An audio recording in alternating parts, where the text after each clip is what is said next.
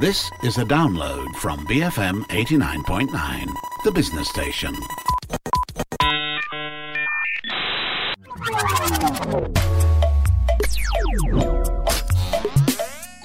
Hi, I'm Hanif Baharuddin and this is GG Well Played, the show that talks about all things video games. In this episode, we're going to continue our coverage of E3 2021, looking at the remaining presentations at the showcase. Jonathan Leo from Kakuchopurei.com joins us again for this, and we're going to start with the PC Gaming Show.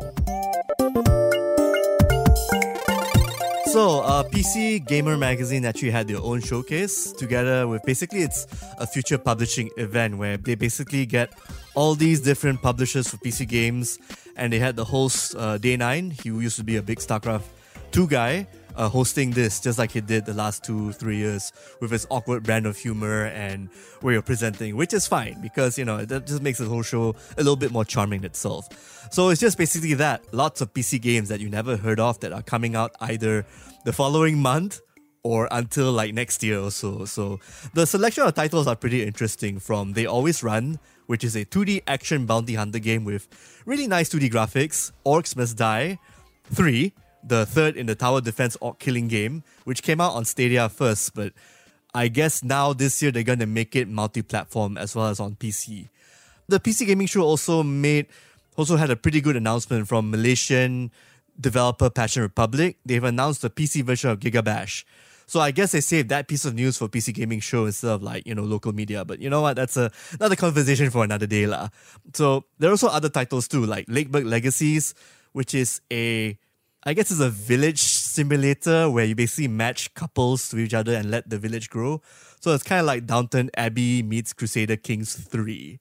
If that combination makes sense in your head, because I see the trailer, that's what it sounds like and that's what it looks like. It's pretty charming, 2D graphics and all, and a nice little aesthetic and an interesting system.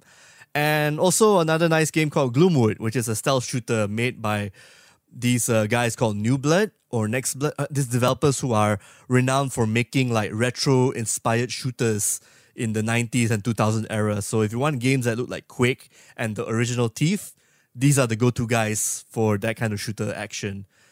So I think that's all I can say about the PC Gaming Show. Lots of stuff that's going to cater to a lot of people, and even some little entries here and there, big and small, and that's about it. Hello, this is Cern from Passion Republic Games. We are a Malaysian-based indie game studio working on Gigabash, a multiplayer arena brawlers inspired by kaijus and heroes. Today, we'd like to showcase some new and exciting gameplay footage of our oversized characters in action. Please, enjoy the brawl. Correct me if I'm wrong, but regarding Gigabash, is this their first ever game developed by the studio themselves? Yes, because they've actually done a lot of like art assets and development assistance for other bigger titles. The most notable one was last year's Ghost of Tsushima. So Gigabash is like their big break in a sense. So it's coming out on PlayStation, and now it's coming out for PC based on the announcement that happened on PC Gaming Show. Okay, that will be interesting. I think we'll keep an eye on that. Moving on, Capcom. And I have to say, I mean, it's pretty disappointing for me. But yeah, what did they actually announce during that event? I don't know about that, because they basically went out of their way to state that, yes, we are announcing these games and nothing else. And then they did, pretty much. They announced the Resident Evil like celebration, and then, oh, we have a DLC oncoming. We have nothing to show yet, but it's coming. So they confirmed that. They showed off a lot of Ace Attorney, a great Ace Attorney, the collection, because this game actually came out on the 3DS in Japan, but it was never localized until now. So now they're going to release it for all major platforms and PC. So this upcoming Ace Attorney game is basically focused on Phoenix Wright's ancestor, who is basically doing a lot of lawyer work in London. So he actually gets to meet up with like facsimiles like Herlock Sholmes, whom, you know, it's a parody of Sherlock Holmes. And basically it's running on that theme, like detective cases, defending clients in London back in the 30s and 40s era. And other titles, I think there's just a lot of Monster Hunter Rise and Monster Hunter Stories 2 announcements, but that's about it. Monster Hunter Stories 2 is coming out next month, so they're just hyping that up. And Monster Hunter Rise is already out, but they're going to have some cross Monster Hunter content coming back and forth between these two Monster Hunter games, as well as upcoming DLC, either both paid and free. So that's what they set out to say and talk about, and that's about it. So it's like, yes, we're doing this, but don't expect much. And they succeeded on that front. Yeah, from one Japanese company to another, I think let's talk about Bandai Namco. I was hoping for more details, and I think a lot of people were also hoping for a lot more details on Elden Ring, but surprisingly, nothing was announced on Elden Ring apart from the trailer that was announced earlier. Yeah, the Elden Ring announcement was probably just saved up for the Jeff Keighley show, the one we talked about, as well as for Famitsu. But for Bandai Namco's side, they only focus more on House of Ash, the next entry in the Dark Pictures anthology.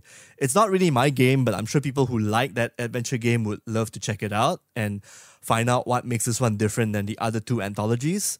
People who are expecting announcements on Scarlet Nexus and Tales of Arise, they actually have like a bunch of like after E3 2021 stuff going on where Japanese publishers actually talked about it literally yesterday. At this time of recording, they announced it like 24 hours ago about Tales of Arise, new gameplay footage, and Scarlet Nexus launch footage stuff lah, basically. So a lot of people who, even though it wasn't shown in English, people who can read Japanese or at least like can appreciate gameplay in Japanese can watch these two streams, the replays of this like on the respective YouTube Bandai Namco channels. All right, okay. And moving on, I think E3 ended with Nintendo's presentation, right? And I think Nintendo sort of like, I think, saved E3 as well to a certain extent. Yeah, I don't know about that. I mean, yes, it's a good presentation, yes. But based on what Nintendo has done, like in terms of showing the 3DS, the DS originally, when Reggie Fils-Aimé came in when he was the president of Nintendo America, to even like the one where they showcased the Switch. I think this one was good, but not like one of the better Nintendo press conferences. So all these fanboys who say, Nintendo saved E3 and all that, no, they did not. But it was a good presentation.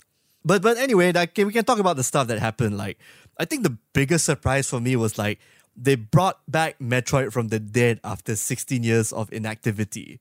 Yeah, the 2D Metroid, right? Yes, the 2D Metroid. They call it Metroid 5.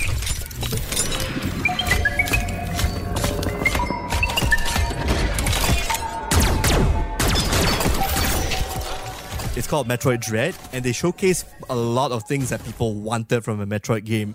Exploration, suspense, combat, Samus with her new armor, she's kicking a lot of butt and everything. And a new enemy called an EMMI or EMMI robot, who basically just hunts her down in one particular segment, and she basically has to use her new skills to get out alive. So this presentation plus like the Treehouse extended presentation showcased a lot of her skills. Like after she kills a boss, she basically can use this Phantom Cloak ability to hide from EMMI. So she has to basically use all these corners, crevasses, become a morph ball, run away from the robot, because once the robot catches up with you, you're dead. So there's a lot of like these twists and turns, as well as the usual Metroid exploration, search, action thing going on that influenced a lot of indie games from then till now. Yeah, this is the original Metroidvania before that term was coined. Yeah. How much of this will placate, I think, fans who are still clamoring for Metroid Prime 4? Well, they can wait for Metroid Prime like another year, because this is like, people who said that this is a spin-off of Metroid Prime should get slapped, because this is the original Metroid, guys. Everyone here listening. Like, people adored Super Metroid and Metroid Fusion to an extent. So to have this coming back, like a callback and an entirely new sequel based on the original Metroid, is a godsend for people who are hoping for the good old days of Metroid 2D action. So this is going to placate all the fans, at least until Metroid Prime 4 comes out, which is probably, I'm going to bet it's probably another 2 more years, because I think this, when it comes out, hopefully it's good. And when it's really good, people are going to be talking about it for years to come, or at least months. Do you think that this is the biggest announcement, bigger than, say, a sequel to a certain game? Well, for me, it personally is, because I'm a really huge fan of Castlevania Symphony of the Night and Super Metroid. So to have this announcement is pretty big for me. But obviously the biggest one for fans is like a tease of Legend of Zelda Breath of the Wild 2.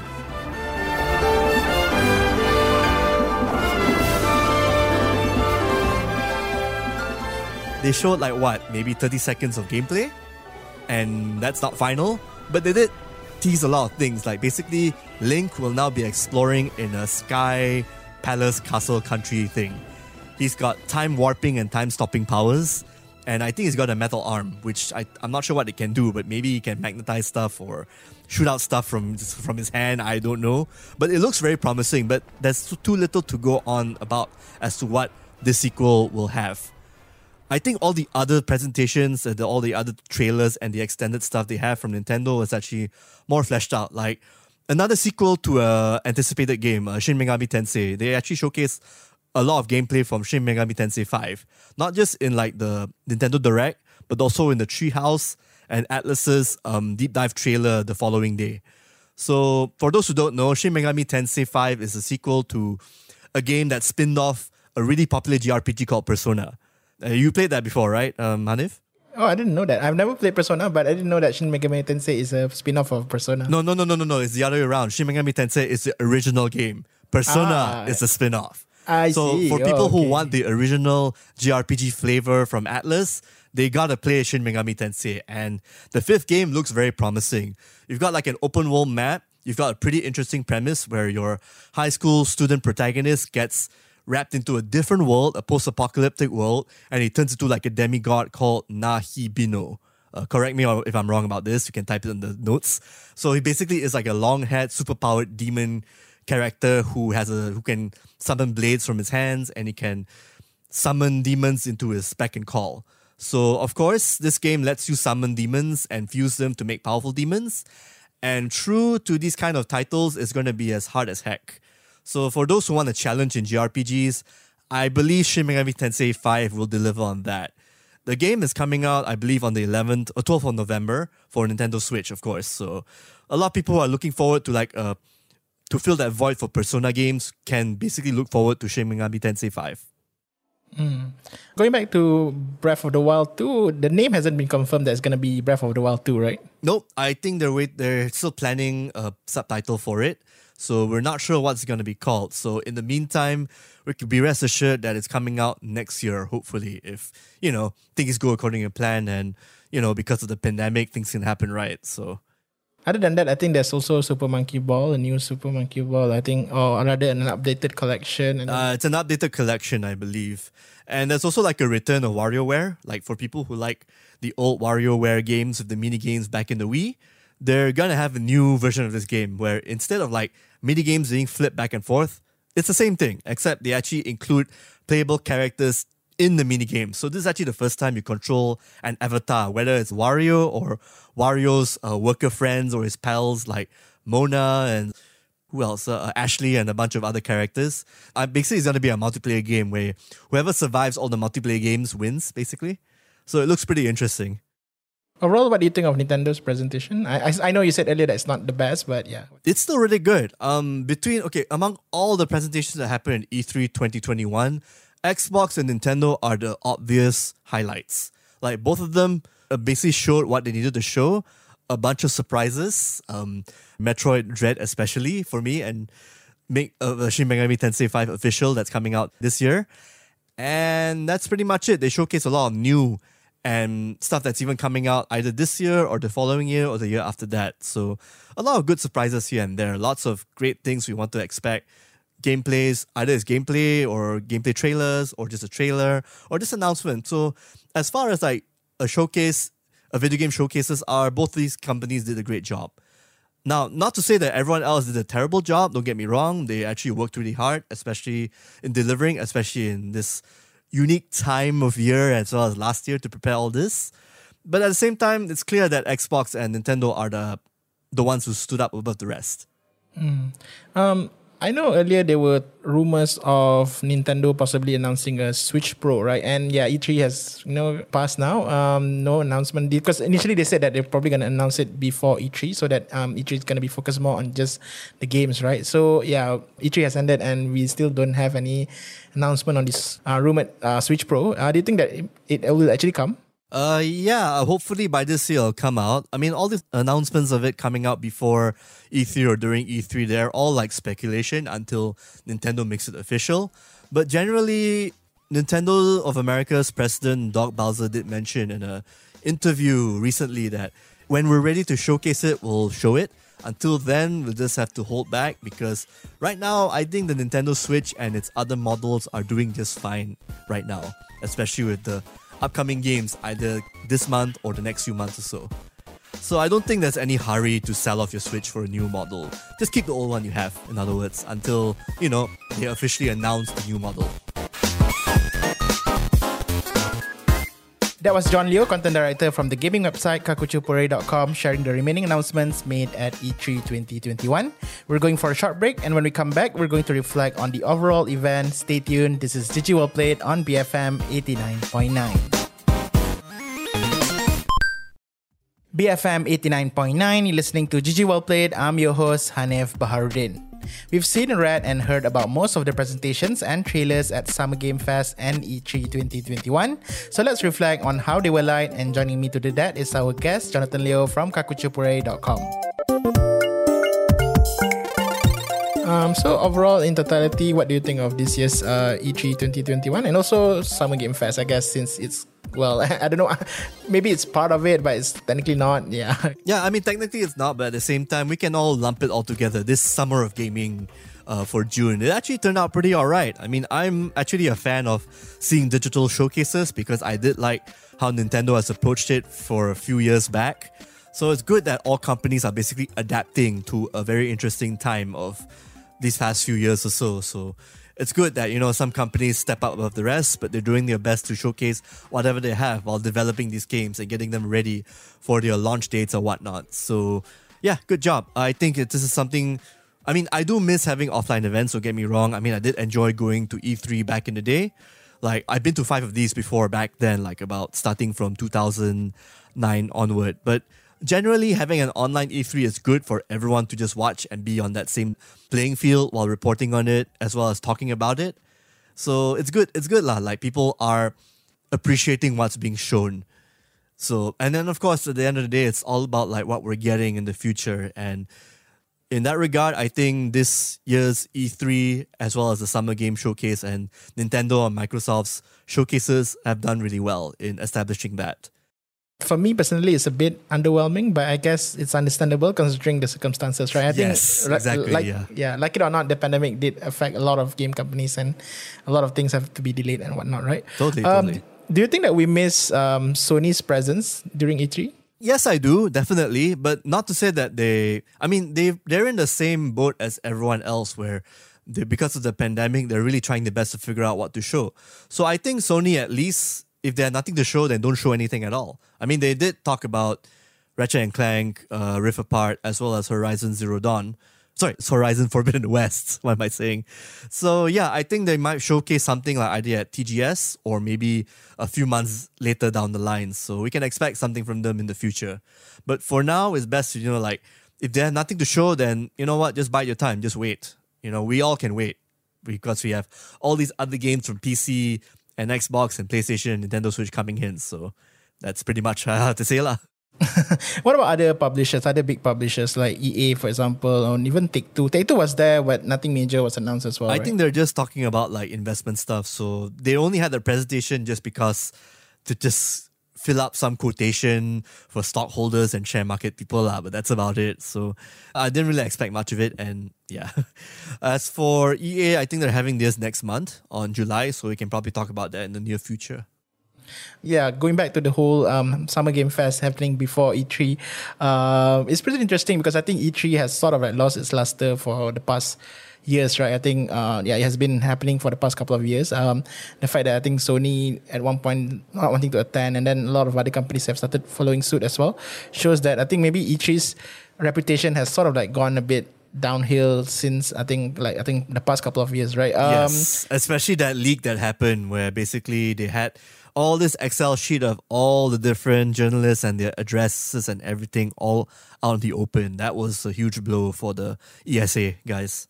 Do you think that this is going to be the trend moving forward? Because I remember once upon a time, E3 used to be the gaming show that you want to look forward to. But these days, you know, there are a lot of other shows. And with, you know, Summer Game Fest coming up, I guess they're trying to perhaps maybe challenge E3's position to a certain extent and maybe replace E3? Perhaps. It looks like it's trying to, essentially, especially when it's in the digital format. But at the same time, people do miss that offline meeting up bits here and there that happens usually in June. For Southeast Asia, I'm not sure what is that, except for maybe the ESGS in Philippines, but that's the biggest one I can think of right now that's relevant and good.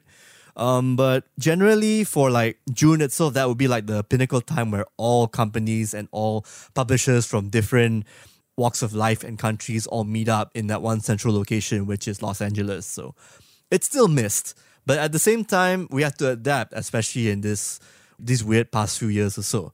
So E3 just needs to basically get their act together in terms of like uniting everyone instead of having like separate people doing their own silo things. It just feels like, in this extent, E3 itself, ESA are piggybacking on people, especially with the way they handled like the E3 media, the platform they had a few days prior to E3 week itself. Like, it was actually quite a mess. So I think they just need to sort their stuff together, get their act. Otherwise, stuff like the Summer Games Festival and even independent publisher presentations are going to be a mainstay, especially around the month. So they don't really need E3 per se, except for the offline aspect. You know, like the offline thing, I think that's a different thing altogether. But for the digital space, each different publisher and different companies are fine enough to do things on their own time and accord. Yeah. But overall, I think it was, personally, I feel it's a bit underwhelming, but I think considering the circumstances, I think it was pretty okay. But I guess, yeah, that's pretty much, I think, what we can look forward to maybe, for the rest of the year and or maybe next year.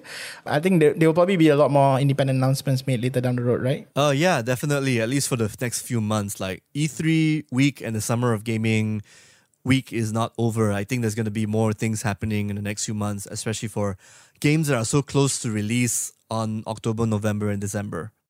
Biggest winner? Well, for me, the biggest surprise is still Metroid Dread, because I didn't think Nintendo would dust off that franchise and bring it back from the dead, especially in its original form. But I'm completely happy that happened. Shin Megami Tensei 5 definitely is a close one, but I kind of expected that to be announced this year. So there you go. Microsoft stuff is definitely Forza Horizon 5. That looked really good. And some of these announcements here and there, like Halo Infinite, and what's the other game that came out? Redfall, that looks pretty promising, even though that's just a trailer. That made me excited for like, hey, this is the stuff that, you know, we expect from E3, like a tease for something new coming out for next year, as well as stuff that's coming out this year. So in that sense, both companies did the job. So I put them both together on the same pedestal, Xbox and Nintendo. How about you, Hanif? I personally feel like Microsoft maybe shaded the competition a bit, followed by closely by Nintendo as well. Other than that, maybe the announcement of Elden Ring. But thank you for bringing it up. That's yeah. also a good pick. Yeah. But otherwise, I still feel it's a bit underwhelming. Sorry, I was hoping for a bit more. Yeah, I guess we're so used to a lot of like announcements. That is true. I mean, we do expect the most from companies, but I also got to factor like what has happened last year and this year. So I'm basically like taking it easy, but at the same time, yeah, okay, we know that you're kind of omitting these as well. So like it's like you take the good or the bad lah in that sense. And having said that, I do hope that the Dragon's Dogma 2 gets announced somewhere down the line in the next few months. I mean, just a tease, Capcom. Come on, just a tease. I'm kind of looking forward to that. Yeah, I know it's pretty convenient that everything is digital these days and you can just, you know, pretty much watch it. But I think there are some aspects of E3 that we kind of miss as well, right? Especially for the live event. Yeah, when it's actually live, there are some things that can actually go wrong. So I kind of miss the awkward moments in all the different E3 showcases, like the Wii Music presentation, which was had all sorts of cringeworthy moments, as well as like the Ubisoft, the Coffee Man. Is it Mr. Coffee? I forgot, but his stuff was pretty awkward. And Konami's presentation back in 2010, which is legendary. You just look for a video of that, you'll see what an awkward presentation that turned out to be. But generally, yes, I do miss the live segments because of how they come up, you don't know what to expect, and you kind of want those surprises to happen. Sometimes it could be horrible surprises, or sometimes it could be great surprises. Like, I think people remember when Keanu Reeves popped up during the Cyberpunk 2077 presentation, right? Like, he said, "You're breathtaking." That was totally unscripted because Keanu Reeves knows how to, you know, act and present and whatnot, right? So he's a professional, so he knows what to do. So those kind of things I do miss, you know, especially when it comes to a digital showcase because it's all scripted and laid out. Yeah, you're right. I think like in the case of the Keanu Reeves presentation, yeah, it was pretty like even you can tell that, you know, for a seasoned actor like him, he still pretty much feels a bit nervous as well. And when the whole "your breathtaking" thing happened, he was like pretty taken aback by that. yeah. So actually, and you're right. I think E3 is also pretty notorious for a lot of like, you know, all this awkwardness and all, which I think fans like to compile as well. Yeah, because at the end of the day, the thing that's pretty much, I guess, quite cool about E3 is that it's also about the celebration of all the developers as well. But at the same time, these developers are also human, and you can tell they will make mistakes somehow. They will make mistakes. You know, you can tell that sometimes they are also quite nervous presenting to, you know, thousands of people and things like that. So it's pretty much, yeah, it makes for good viewing, I suppose. A good entertaining viewing, but also we got some really nice epic moments like Reggie Fils-Aimé made his presence felt in 2006 E3, where he's here to kick ass and take names, you know, that presentation. Satoru Iwata, when he came out for the first time, showing the 3DS and showing off games and presenting, that was good too. I think Xbox's showcasing as well when Peter Moore was in charge of the marketing and the pitching when he showed off his GTA 4 tattoo. That was also pretty interesting as well. So lots of things. I mean, you got good and bad memories coming in, and they all stem from presentations and unscripted moments. I think that's why you felt that this show was overwhelming, because it's kind of lacking that human awkward element that makes it great. Yeah, actually, yeah, it's pretty passive, right? It's pretty one way, right? Compared to the things that I think we're so used to and kind of miss now, right? I mean, people do like a good TV show now and again, but others do like unscripted office-like moments, you know, like the documentary style kind of filming going on where you don't know what to expect. Yeah. Here's hoping that E3 will eventually get back to that one day, right? Yeah, here's hoping. You've been tuning in to GG Well Played, and I'm joined by Jonathan Leo, Content Director at Kakuchopurei.com. And that was our full summary of the Summer of Gaming events from Summer Game Fest to E3 2021. If you'd like to listen to this episode again, you can find the podcast on BFM.my, our app available on the Apple App Store or Google Play, and also Spotify. Do share your thoughts about the show or the games that you play via our email, ggwp@bfm.my. Don't forget to also follow the station on Twitter @BFM Radio. My name is Sanif Baharuddin. Thanks for joining us. Game on and stay safe. Till next time, GG Well Played. Thank you for listening to this podcast. To find more great interviews, go to bfm.my or find us on iTunes. BFM 89.9, the business station.